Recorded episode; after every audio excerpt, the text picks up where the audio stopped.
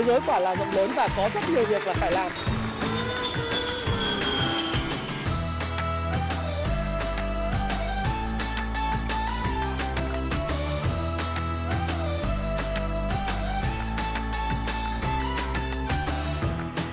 Hi, xin chào tất cả các bạn. Chào mừng các bạn đã quay trở lại với channel của Thái Phạm. Và 8 giờ tối ngày hôm nay, ngày 27 tháng 3 năm 2022, chúng ta lại cùng gặp nhau trong chuyên mục nhịp đập thị trường của tuần mới. Và tuần này, chủ đề của chúng ta sẽ là ok, chứng khoán thế giới uh, tiếp đà phục hồi trong tuần vừa rồi. Liệu thị trường chứng khoán Việt Nam có tiếp nối cái đà phục hồi như vậy không?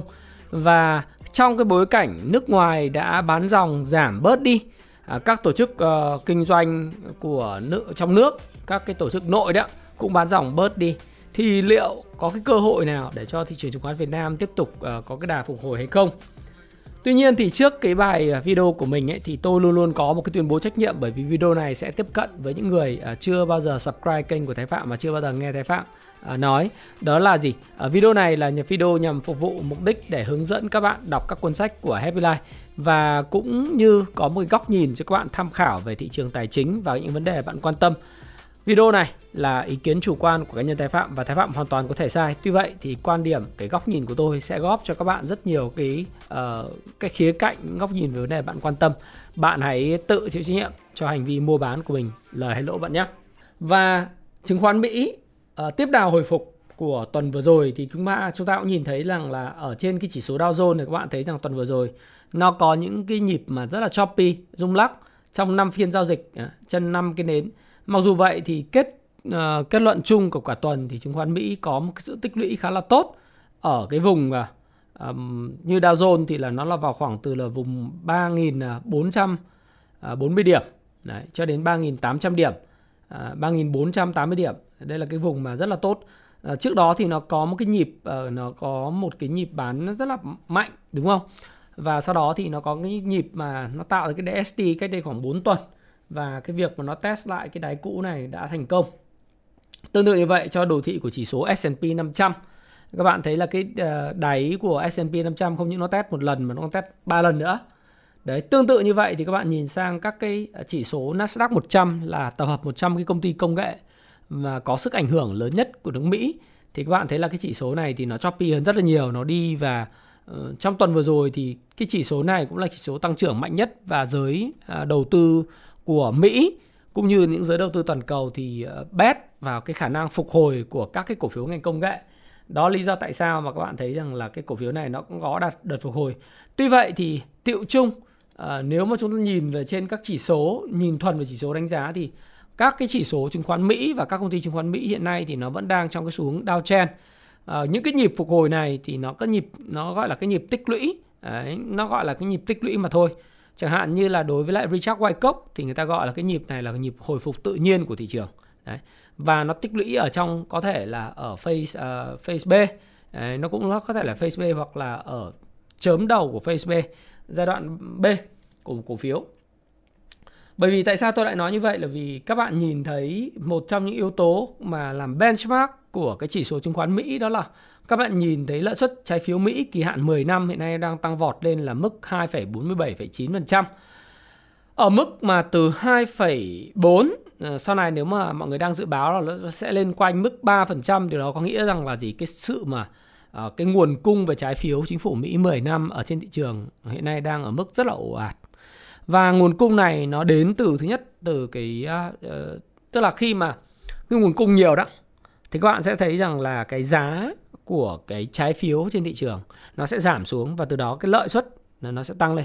Đấy. Bởi vì lợi suất coupon rate ấy, nó sẽ phụ thuộc vào cái cái cái giá coupon ở trên cái thị trường của trái phiếu và dân buôn trái phiếu hiện nay là thường là lỗ lỗ rất là mạnh và cái nếu mà người ta đã dự báo rằng là nếu mà lợi suất trái phiếu mà tiếp tục tăng lên ở mức khoảng từ 2,5 cho đến 3% thì năm nay sẽ là một năm rất khó uh, cho những dân buôn về trái phiếu cũng như là sẽ khó cho cả thị trường chứng khoán luôn, luôn. Thì đấy là cái mà chúng ta cũng phải theo dõi bởi vì đây là một trong những cái mà chỉ báo khá là quan trọng. Đấy.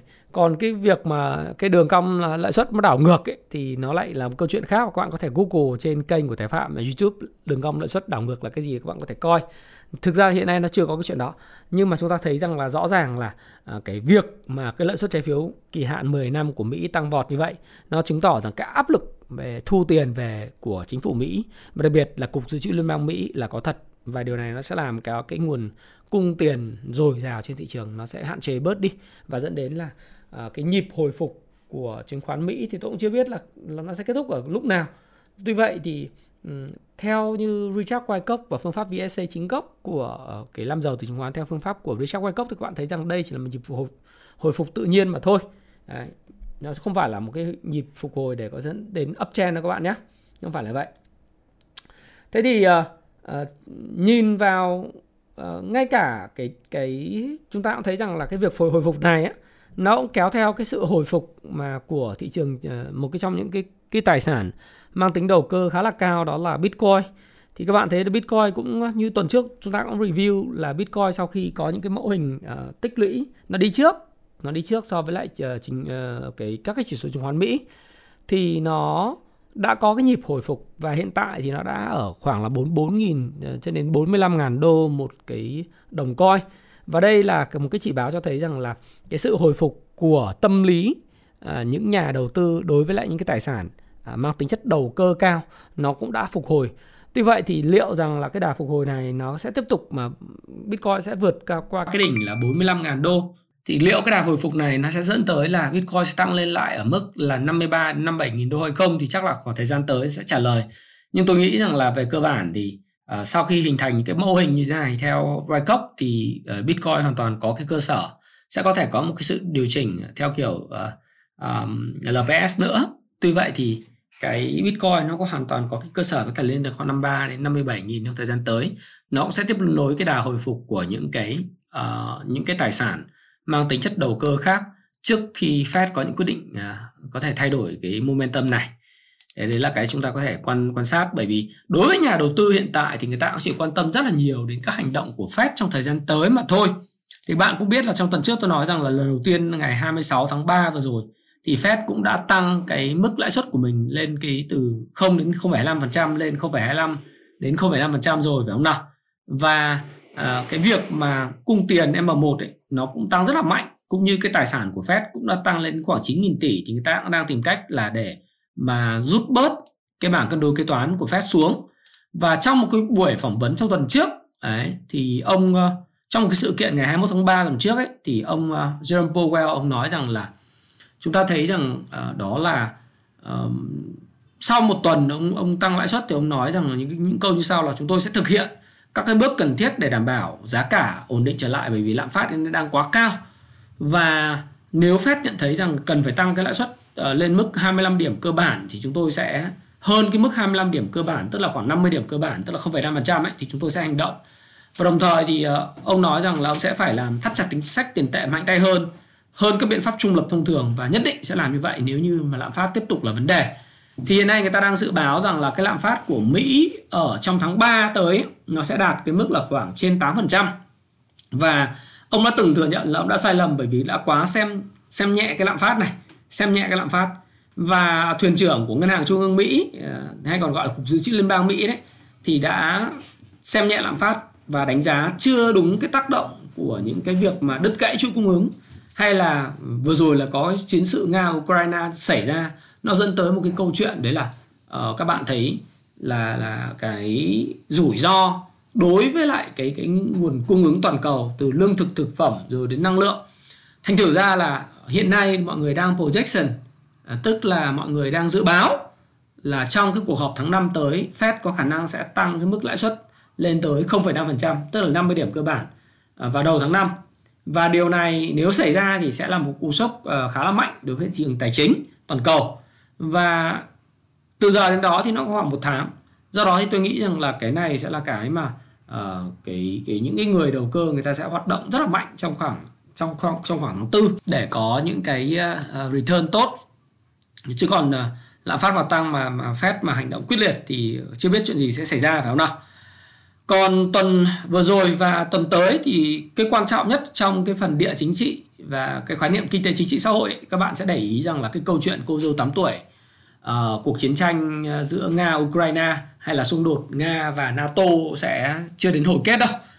Và sau một tháng triển khai chiến sự tại Ukraine của Nga đấy thì các bạn thấy rằng là các vùng mà Nga đã kiểm soát bao gồm là vùng phía đông của Ukraine đấy và vùng vùng phía đông nam thì gồm gồm Crimea, uh, Kherson, uh, Mariupol, Donetsk, Luhansk, uh, Kharkiv và uh, Chernihiv và cũng như là đang tấn công ở Kiev. Đấy.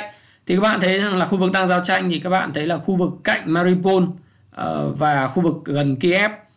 Và Ukraine thì đang phản công ở các cái thành phố là Mykolaiv, ờ, Kharkiv và Makariv đúng không? Cuộc chiến này thì theo tôi là sẽ còn kéo dài. Bởi vì ờ, đến thời điểm này người người Ukraine đã thành công trong việc là khơi dậy một cái tinh thần dân tộc chủ nghĩa. Đấy, để chống lại Nga và được dẫn dắt khá là tốt của một vị tổng thống dân túy rất đơn thuần đó là ông à, Zelensky. Cũng như là cái việc viện trợ về vũ khí khí tài vô điều kiện. Đấy, vô điều kiện của bên uh, Mỹ và NATO. Cái việc mà xâm lược của Nga đối với Ukraine đó thì nó là một cái cuộc chiến mà tôi nghĩ là nó không có lý do chính nghĩa.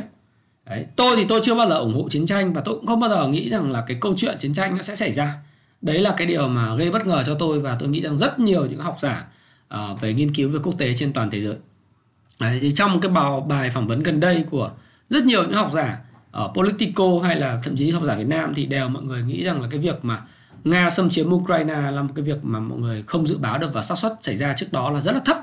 Tuy vậy việc đánh như thế này thì mới sau 30 ngày sau một tháng và chúng ta nhìn thấy phản ứng của các bên thì khả năng là cái việc xác suất mà Ờ, mà kết thúc cái chiến tranh tại Ukraine sớm là khá là khó khăn.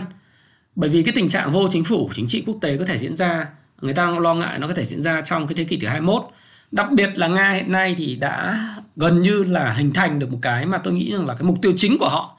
Đó chính là chiếm được toàn bộ từ cái khu vực mà Crimea, ấy, Crimea, Kherson, uh, Mariupol, uh, Donetsk và Luhansk toàn bộ lãnh thổ ở phía đông nam của phía nước uh, Ukraine đó nó sẽ được sáp nhập vào lãnh lãnh thổ của Nga. Và theo ông Putin cũng là một người theo chủ nghĩa dân tộc Nga thuần túy thì ông cho rằng là cái khu vực này là khu vực mà xứng đáng thuộc về nước Nga và là khu vực mang tính lịch sử của Nga. Đấy. Tuy vậy thì các bạn thấy rằng là cái ờ, cái cuộc chiến mà các bạn thấy đang ngày ngày hôm nay là đang đánh nhau ở Kiev Kiev các thứ nhưng mà tôi nghĩ rằng là cái trọng tâm chiến lược của Nga nó dồn ở khu vực Kherson, Donetsk, Mariupol và khu vực phía đông nam của nước uh, Ukraine hơn là đánh nhau ở Kiev. Kiev có thể là chỉ đòn nghi binh mà thôi. Nghi binh để làm gì? Để người ta chiếm được toàn bộ các khu vực ở biển đen. Đấy, chiếm được toàn bộ khu vực này thì việc xuất cảng của ờ, Nga sẽ được rất là thuận lợi cả về mặt quân sự, về cả mặt giao thương hàng hóa liên quan đến à, kể cả xuất uh, platinum uh, những cái mà nguyên vật liệu từ lương thực thực phẩm các cái loại đất hiếm các cái loại mà dầu lửa vân vân của nga ờ, và cả Ukraine, Pakistan nữa thì nó sẽ sẽ xuất hiện ờ, ở cái khu vực này. Và các bạn sẽ thấy rằng là ở khu vực này sẽ là khu vực mà trọng điểm. Nó cũng là nơi mà bóp nghẹt toàn bộ tất cả kinh tế của Ukraine.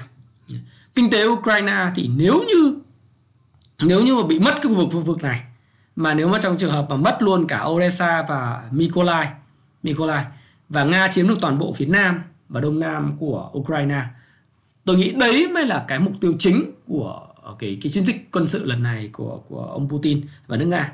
Thế thì nếu chiếm được phần này thì kinh tế của Ukraine suy kiệt gần như là toàn bộ bởi vì Nga, Ukraine là không xuất khẩu được thông qua đường cảng biển nữa. Và buộc phải phụ thuộc vào phương Tây. Buộc phải phụ thuộc vào phương Tây và kinh tế của Ukraine sẽ ngày càng suy kiệt. Đấy thì đấy là cái mà tôi nghĩ là bài toán cực kỳ là là mang tính chất chiến lược của nga. À, mang tính chất chiến lược chiến lược nhưng mà đây là một cuộc xâm chiếm một cuộc xâm lược phải không nào một cuộc xâm lược rất là toàn diện đấy. Thì uh, nếu như trong trường hợp hiện tại với những cái gì đang diễn ra thì nga càng lún sâu vào cuộc chiến này càng lâu thì nga càng thiệt hại. Và đọc trên những cái thông điệp hiện nay về uh, thông điệp của ukraine mà vị tổng thống dân túy là Volodymyr Zelensky ờ, ông đã kích hoạt được cái tinh thần dân tộc ờ, chủ nghĩa của ờ, người Ukraine. Thì ông nói rằng là không đánh đổi lãnh thổ lấy hòa bình và chiến đấu đến một cái cái cái sự quyết liệt và đến hơi thở cuối cùng đấy còn nga thì lại nói rằng là phương tây đang phát động cuộc chiến toàn diện với nga. Dù phương tây hiện nay là cạn vũ khí mới đối phó với kinh tế nga Đấy, nhưng mà cái sự thiệt hại lớn nhất là kinh tế của nga và sau đó là ukraine ukraine thì còn trông mong là sau này sẽ có sự gọi là hỗ trợ của nato của phương tây của mỹ để tái khu vực đất nước nhưng mà nếu như trường hợp mà bị chiếm toàn bộ tất cả những khu vực cảng biển ở Crimea, Kherson, Odessa, Mykolaiv và toàn bộ khu vực phía đông và phía đông nam của Ukraine thì coi như là kinh tế cũng bị bóp nghẹt. Những cái cánh đồng lúa mạch cũng không có chỗ mà xuất khẩu mà chẳng lẽ phải vòng sang phương Tây để xuất khẩu thì chi phí rất là tốn kém. Và đó là một cái chiêu bài. Chiêu bài rất là đau đớn à, mà Nga dành tặng cho Ukraine tôi dùng dành tặng trong ngoặc kép à, mặc dù chính xác đây là một cuộc gọi là xâm lược toàn diện. Thế thì dù sao thì gì nữa chỉ đến thời điểm này có thể nói rằng là uh, again tất cả một lần nữa để nói rằng đây là ý kiến cá nhân chủ quan ông thái phạm nhé. Và ông thái phạm hoàn toàn có thể sai nhưng quan điểm tôi sẽ góp cho các bạn góc nhìn. Tôi cũng không bao giờ ủng hộ chiến tranh đâu nhưng mà thực sự là nhìn những cái này thì mới thấy rằng là cái câu chuyện mà nga sẽ còn biết tiếp tục bị trừng phạt bởi À, phương tây ờ, về các cái lĩnh vực liên quan đến kinh tế là rất lớn bởi vì anh anh hy sinh tất cả lợi ích mà anh đã có trong quá trình phát triển kinh tế trong vòng 15 25 năm để đổi lấy cái lãnh thổ mà anh đang tuyên bố cái quyền sắp tới sẽ tuyên bố quyền sở hữu. Hợp pháp là từ Crimea, Kherson toàn bộ vùng đông vùng đông nam của Ukraine thế này. Thì thực sự là không biết là cuộc đánh đổi này nó có xứng đáng hay không. Đấy có xứng đáng hay không? Và tôi thì tôi đang sợ một cái kịch bản Ờ, nếu mà trong trường hợp cái tình trạng vô chính phủ trên cái bình diện chính trị quốc tế nó diễn ra thì sẽ còn có sự lôi kéo của các cái đất nước khác vào trong cái cuộc chiến với lại uh, nga thì khá là nguy hiểm phải không nào? Đấy thì cầu mong là kịch bản nó nó không xảy ra. Và chẳng biết gì chăng nữa nhưng mà với cái sự mà uh, gọi là kịch bản câu chuyện cô dâu 8 tuổi này chưa đến hồi kết và cái việc đàm phán hòa bình tại thì hiện tại là quá sớm mà chưa khả thi ấy, thì ờ, nó đã ảnh hưởng đến toàn bộ tất cả những thứ mà uh, kinh tế của thế giới và toàn bộ người dân trên thế giới sẽ chịu cái gọi là hệ quả của cuộc chiến. Chúng ta cũng thấy rằng là Mỹ Anh bây giờ trừng phạt cái kho vàng 130 tỷ đô của Nga. Và hiện nay cái nguồn cung dầu diesel hiện nay nó đang hạn hẹp. À, rồi sau đó thì lại có một cơ sở dầu mỏ Ả Rập Saudi bị tấn công dầu vàng Brent biển Bắc tiếp tục vượt lên 120 đô một thùng rồi ờ, vị trí dự ờ, chữ trữ đồng tiền USD này đang bị long, lung lay bởi Trung Quốc. Rồi rất, rất rất nhiều những cái vấn đề. Thì tất cả những cái vấn đề này á nó sẽ ảnh hưởng tới nền kinh tế của thế giới. Đấy, thì người dân sẽ phải chấp nhận một cuộc ờ, là lương thực thực phẩm giá cả tăng cao. Gì chi phí đi di chuyển đi lại cũng tăng lên. Thì các bạn thấy rằng là ngay đơn cử một cái việc là hàng không Việt Nam thôi đó là chi phí về một chuyến bay đã tăng lên à, một chuyến bay nó là phát sinh. Mỗi tuần nó là tăng thêm khoảng 70.000 đô 130.000 đô bởi vì bay vòng vòng tránh cái lãnh thổ của Nga và Ukraine. Đấy. Thế thì phải đi qua Trung Quốc Kazakhstan hoặc Bắc Phi. Nó rất là nhiều tiền.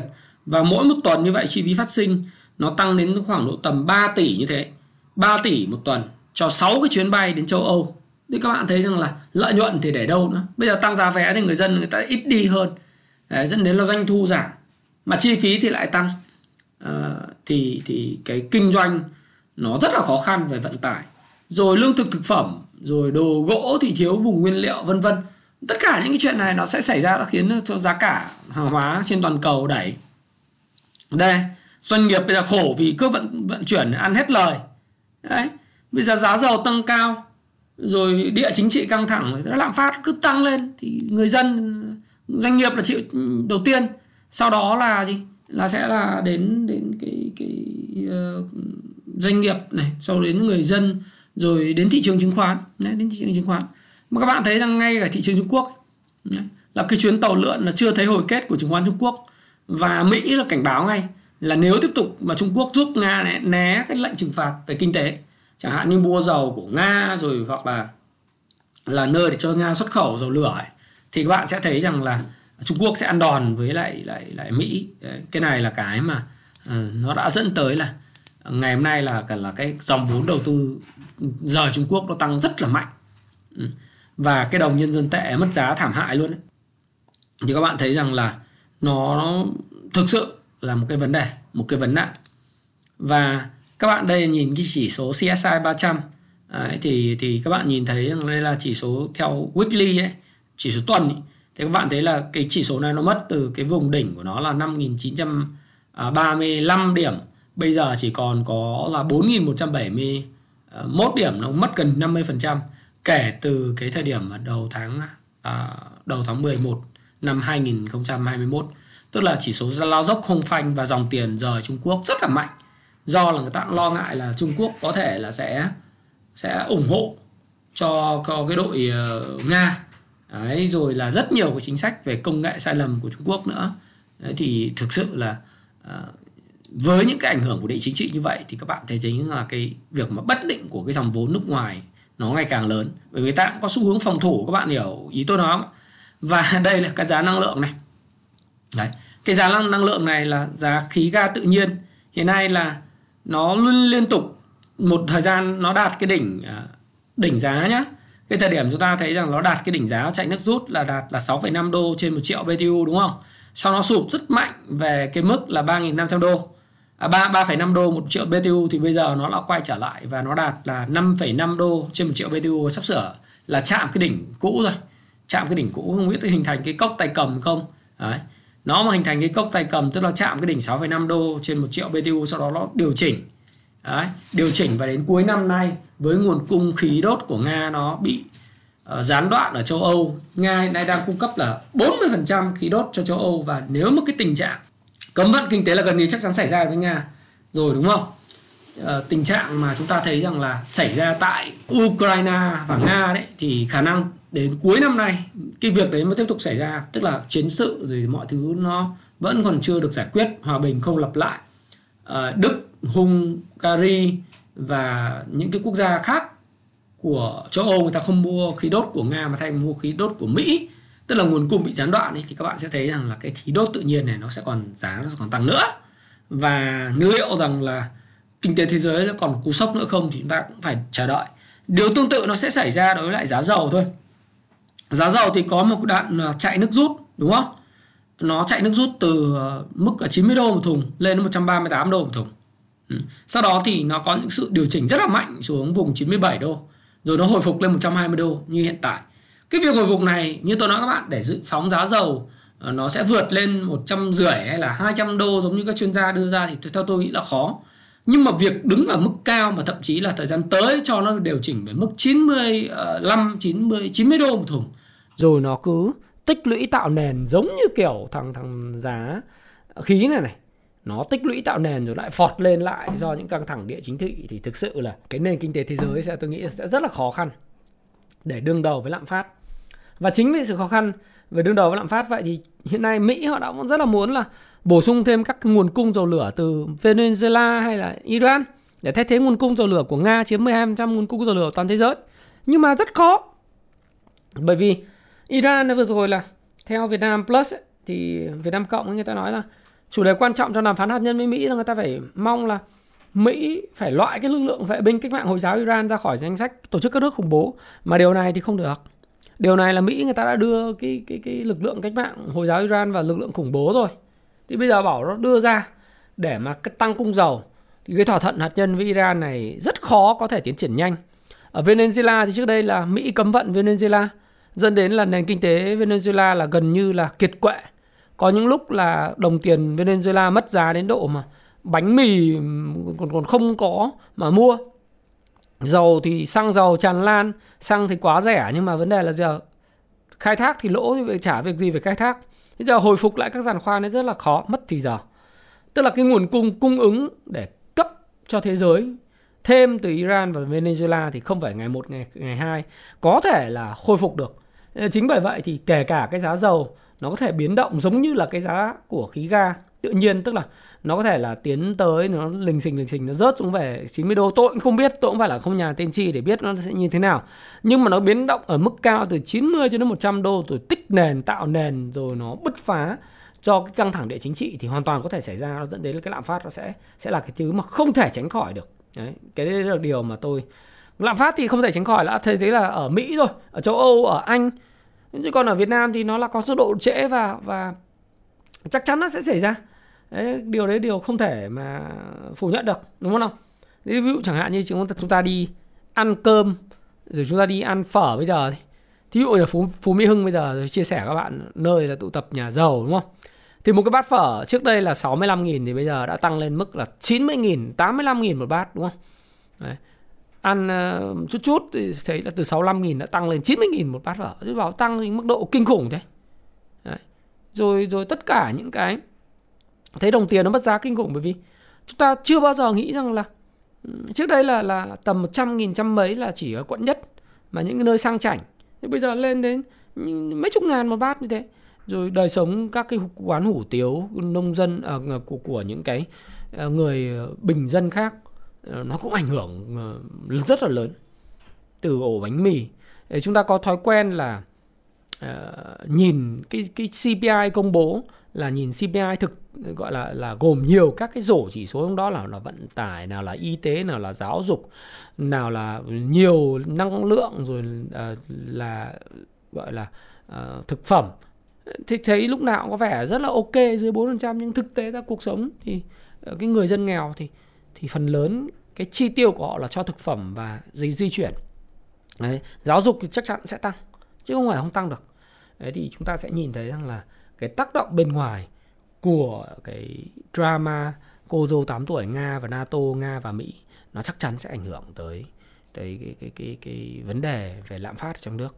Mà ảnh hưởng trong thời gian dài thì chắc chắn là cái quan quan tâm của người dân ờ, và quan tâm của cái người cầm quyền đó là lạm phát và kiểm soát lạm phát thì sẽ liên quan chính sách tiền tệ. Ok, đấy là vấn đề vấn đề dài hạn. Thế còn trong ngắn hạn thì chúng ta nhìn thấy là ok chứng khoán Việt Nam tuần vừa rồi thì ờ, nước ngoài mua bán ổn định hơn rồi và chúng ta chờ đợi cái sự phục hồi tiếp theo của cổ phiếu trụ hy vọng là như vậy Đấy. từ tuần vừa rồi thì là nước ngoài các bạn thấy rằng là đã mua dòng trở lại rồi là khoảng 2.500 tỷ tập trung vào các cái cổ phiếu như là Đức Giang, Ờ, uh, STB, GEC, Masan uh, ờ, và Gas, Đạm Phú Mỹ, PNJ. Bán dòng thì tập trung bán Vinamilk, Novaland, VND, VCI, Đất Xanh và Đạm Cà Mau. Nhưng mà từ đầu năm đến giờ đó Tức là tuần vừa rồi thì khá là ok nhưng mà từ đầu năm đến giờ các bạn thấy rằng là nước ngoài đã bán dòng khoảng 8.000 tỷ đồng. Đấy, họ bán rất là mạnh và chủ yếu cái việc bán dòng đó nó diễn ra trong vòng 20 ngày gần đây. 20 ngày gần đây tức là từ đầu năm bán dòng 8.000 tỷ nhưng 20 ngày gần đây á trong cái tháng 3 này này là 20 phiên gần đây là bán dòng là do cái khủng hoảng Nga Ukraine rồi rồi cái vấn đề họ quan tâm đến những cái khác ấy à, như là chính trị bất ổn vân vân à, của của à, trên thế giới. Thì họ đã bán dòng tới 5.400 tỷ rồi Fed nâng lãi suất người ta cũng phải phát sinh dự phòng. Đa phần thì tập trung rất nhiều vào cổ phiếu trụ trong đó các bạn thấy rằng là Hòa Phát, Vingroup, Novaland, Vinamilk, HD Bank, Masan, Vinhome, CTG, VCI, SSI. Thì bạn thấy rằng là có một đặc điểm chung đó là các quỹ ETF mà có những cái cổ phiếu này trong cái danh mục à, chẳng hạn như là VNM ETF hay là ờ, à, DB ETF họ rút rất là mạnh. Thì thì chúng ta cũng thấy rằng là nên tránh xa những cái cổ phiếu mà trụ ít nhất những cổ phiếu trụ mà nó đang có những cái mà bị bán nước ngoài nó bán nước ngoài bán này không phải là cổ phiếu nó kém. Ờ, cái cái cái FA nó kém mà vấn đề là đơn giản là bị áp lực áp lực phải phải rút rút tiền về. Nên người ta phải bán. Thì hòa chung với cái câu chuyện là nước ngoài bán dòng thì các cái tổ chức trong nước cũng bán dòng. Đấy. trong nước từ đầu năm bây giờ các tổ chức là bán dòng cũng lên tới 5.300 tỷ. Mua thì là 9.800 bán thì là 15.179 và cũng tập trung bán trụ. Đấy. từ đầu năm giờ bán dòng 5.300 tỷ trong một tháng vừa rồi đấy do cái ảnh hưởng của chiến sự rồi những cái sự bất định về lạm phát vân vân thì cũng bán dòng 3.500 tỷ tức là chủ yếu trong hai tháng đầu năm thì không action gì nhiều. Nhưng mà cái đà bán dòng nó tăng mạnh trong cái tháng vừa rồi trong cái tháng 3 vừa rồi. Đấy. Và tuần vừa rồi ấy, thì cái đà bán dòng nó giảm bớt đi. Giảm, giảm bớt đi rồi. Nó chỉ còn khoảng 400 à, khoảng 500 tỷ mà thôi. Bốn gần gần 500 tỷ. Thì chúng ta thường thấy rằng là ok ờ, nước ngoài bán dòng tổ chức trong nước bán dòng thì cái chỉ số thì vẫn nó hiện nay nó vẫn cứ loanh quanh lên 1498 1500 điểm. PE thì vẫn là 17,2 không sexy lắm tức là PE này thì nó cũng cao. Nó mức 16 17 thì nó cũng phải là cao cao lắm nhưng mà nó cũng là mức mà nó là gọi là không hấp dẫn không hấp dẫn không hấp dẫn. Thì các bạn nhìn này thì chúng ta thấy rằng là ở đây là cái đồ thị trên Kung Fu Stop Pro thì các bạn có thể nhìn uh, thấy rằng là chỉ số trong tuần vừa rồi là có một cái phiên ngày thứ hai 21 tháng 3 tăng mạnh là 1,76%. Sau đó thì tiếp đà của ngày thứ ba nhưng sau đó đến ngày thứ tư là ở cái vùng là 1.513 điểm thì chỉ số đã bị retrace thì hy vọng là với chúng ta nhìn vào đây chúng ta thấy rằng là nó cứ đến cái vùng trong ra di chuyển trong cái hộp Đấy.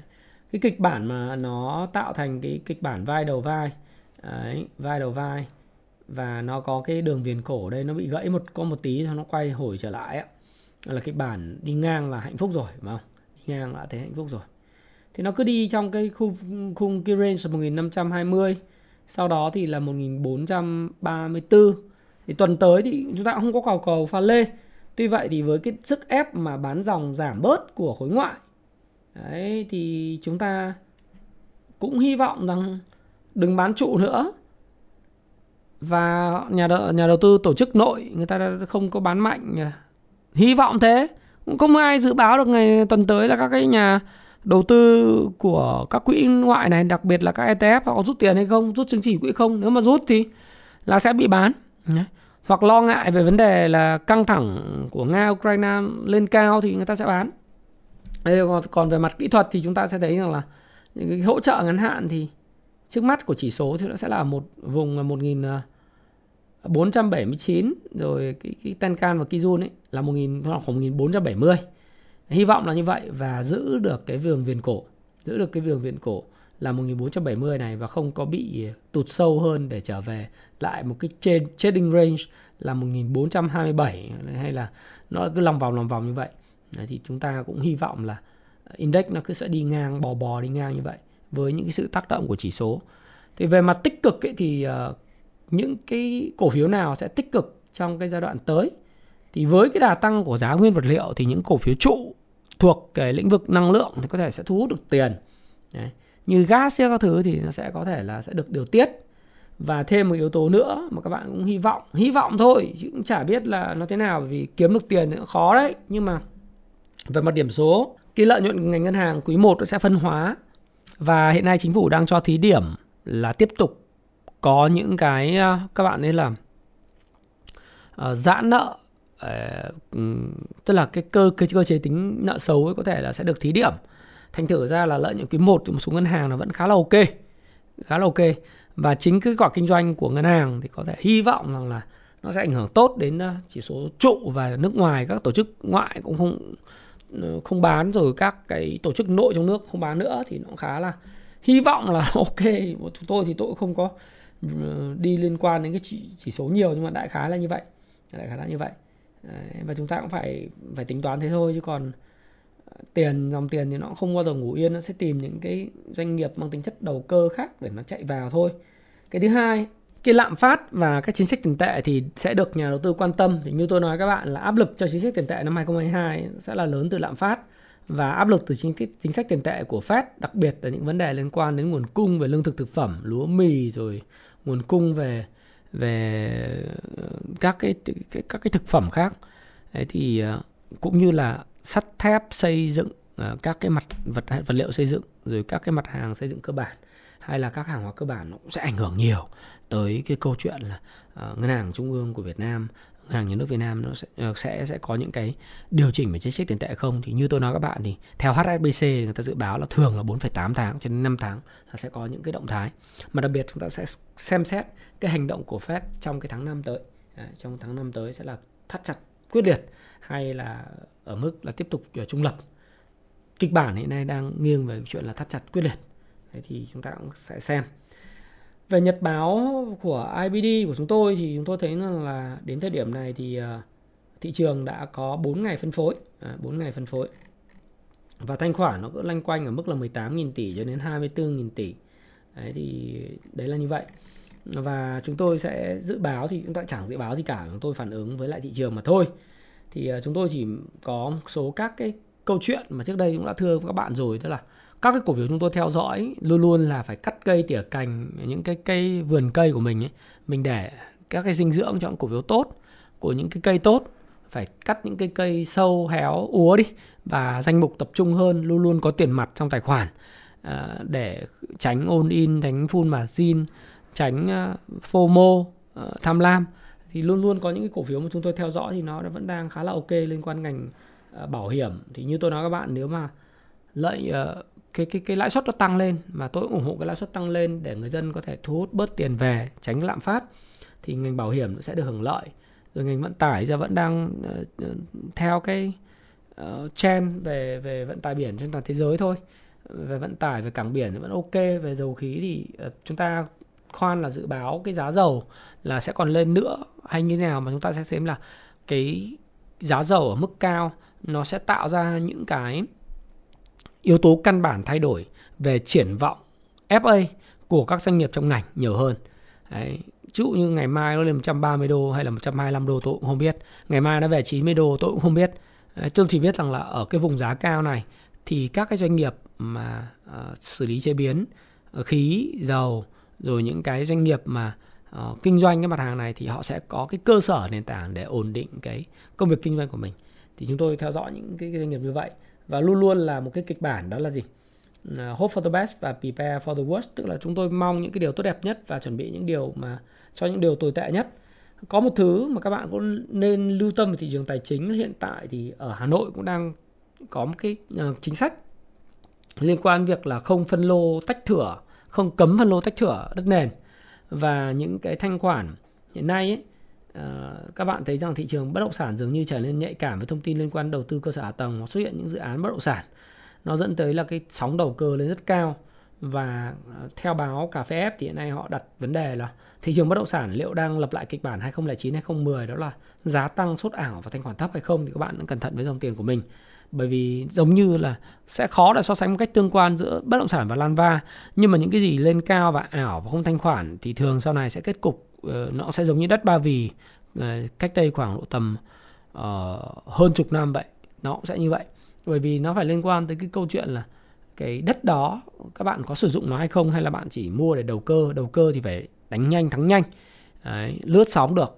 Chứ còn nếu mà các bạn mua mà để tích trữ tài sản do đó không có thanh khoản thì sẽ rất là cẩn thận phải không nào? Nó tương tự như vậy đối với thị trường cổ phiếu.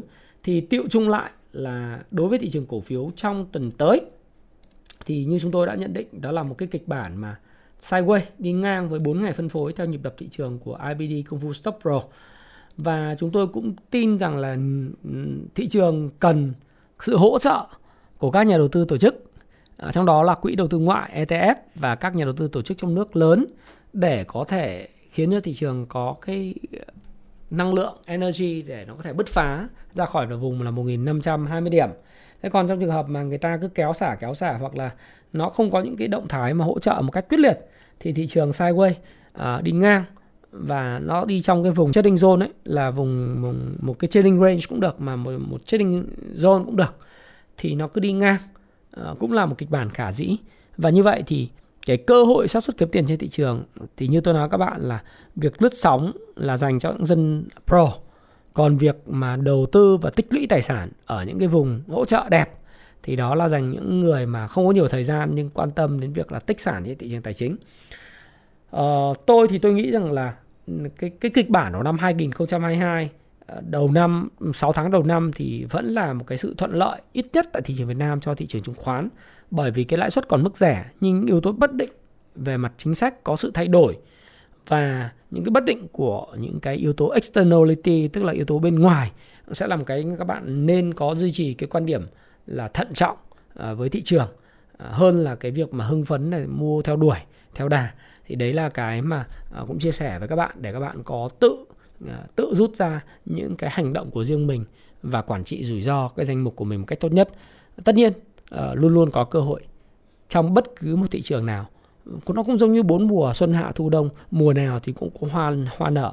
Và trong cái mùa đại hội thời gian tới đang tới đại hội cổ đông đang tới các chính sách về cổ tức các chính sách về tăng vốn các chính sách ờ, về những câu chuyện M&A rồi những chính sách về uh, câu chuyện thoái vốn nhà nước vân vân nó sẽ là những chất xúc tác rất là tốt để cho những cái cổ phiếu thuộc những cái câu chuyện riêng biệt sẽ có cái đất diễn. Ờ, và cái thanh khoản thị trường ở 18.000 tỷ 24.000 tỷ cũng là một cái thanh khoản rất tốt. Một thanh khoản rất tốt. Là cái mơ ước trước đây của tất cả những cái người ờ, đầu tư chứng khoán. Chứ không phải là chỉ là cái câu chuyện là, là thanh khoản chúng ta so sánh với 30 30 nghìn tỷ thay thấp nhưng mà cái mức này cũng là cái mức ờ, rất hấp dẫn. Thì luôn luôn có dòng tiền để chảy. Thì hy vọng là các bạn sẽ nhanh chóng có những cái công cụ để phát hiện ra những cái dòng tiền này để mà các bạn có thể là vừa quản trị rủi ro và vừa đưa tiền vào trong cái uh, cái những cái câu chuyện cổ phiếu riêng biệt mà nó nó giúp các bạn sinh ra tiền. Thì đấy là cái mong muốn của tôi. Tuy vậy hãy cứ hy vọng những điều tốt đẹp nhất và chuẩn bị những điều tồi tệ nhất. Và Thái Phạm cảm ơn bạn đã lắng nghe chia sẻ Thái Phạm trong video này. À quên thì cũng giống như tất cả các video khác thì ờ, nếu như các bạn yêu thích kênh của Thái Phạm thích những phân tích của Thái Phạm về vĩ mô, về kinh tế, về xã hội ảnh hưởng đến cái số tiền của bạn thì các bạn nhớ like cho cái video này, đăng ký kênh của Thái Phạm và chia sẻ video này cho những người mà bạn nghĩ rằng là nó sẽ hữu ích. Đồng thời là như video khác trong nhiều đợt thị trường các bạn hãy cho Thái Phạm biết là uh, tuần tới thứ sáu thị trường sẽ đóng ở mức bao nhiêu điểm. Thanh khoản bình quân một phiên, thanh khoản 5 phiên ấy, bình quân nó sẽ là bao nhiêu uh, bao nhiêu tiền? Và cái ngành mà giao dịch sôi động nhất về tiền sẽ là cái ngành nào? Và nếu bạn là một trong năm người trả lời sớm nhất thì chúng tôi sẽ gửi tặng các bạn một cái cuốn là cái cuốn sách là người đàn ông đánh bại mọi thị trường. Năm bạn nhé cái cuốn này là 4 à, khoảng 350 nghìn một cuốn mà chúng tôi gửi tặng các bạn free và đấy là phần quà của tôi dành cho bạn và Thái Phạm hy vọng bạn may mắn và giàu có Xin chào và xin hẹn gặp lại các bạn trong video tiếp theo. Cảm ơn các bạn rất nhiều.